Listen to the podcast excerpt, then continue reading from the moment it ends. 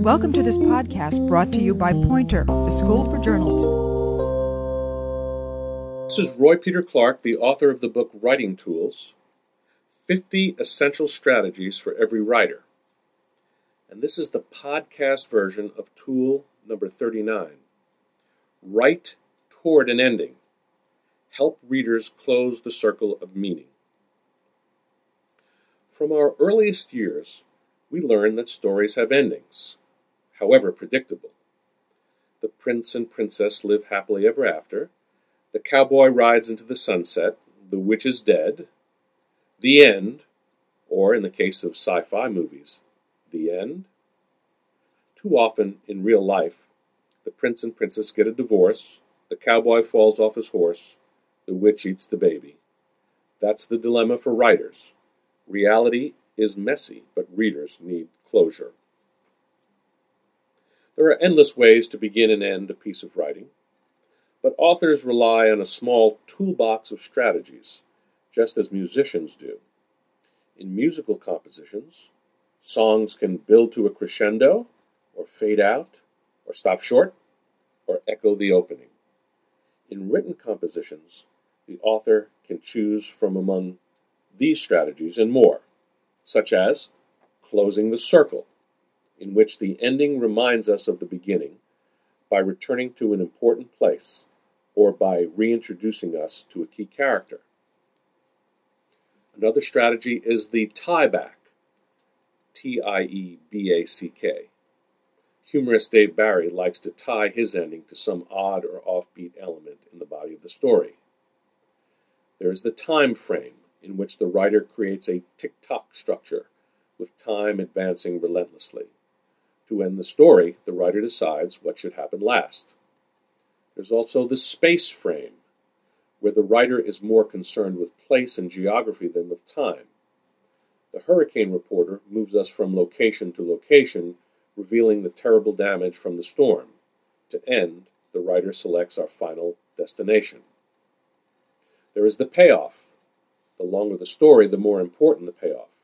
This does not require a happy ending, but a satisfying one, a reward for a journey concluded, a secret revealed, a mystery solved. There is the epilogue. The story ends, but life goes on. How many times have you wondered, after the house lights came back on, what happened next to the characters in a movie? Readers come to care about characters and stories, and an epilogue helps satisfy their curiosity. There's problem and solution. This common structure suggests its own ending. The writer frames the problem at the top and then offers readers possible solutions and resolutions. There is the apt quote.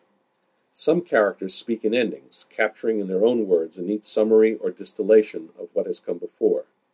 In most cases, the writer can write it better than a character can say it, but not always. There is the look to the future. Most writing relates things that have happened in the past, but what do people say will happen next? What is the likely consequence of this decision or those events?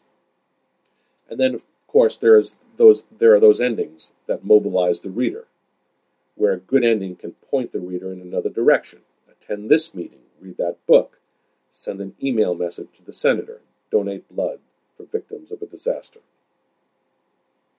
You will write better endings if you remember that other parts of your story need endings too.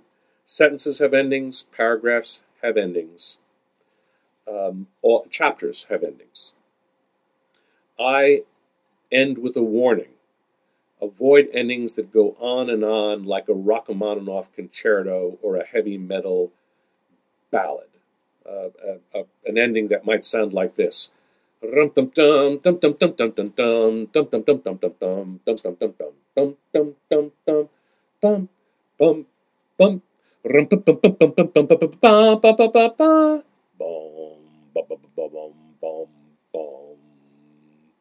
know that writers can bury their leads, so don't bury your ending. Put your hand over the last paragraph. Ask yourself, what would happen if the story ended here? Move it up another paragraph and ask the same question until you find the natural stopping place. And there you have, with musical accompaniment, tool number 39 Write Toward an Ending help readers close the circle of meaning.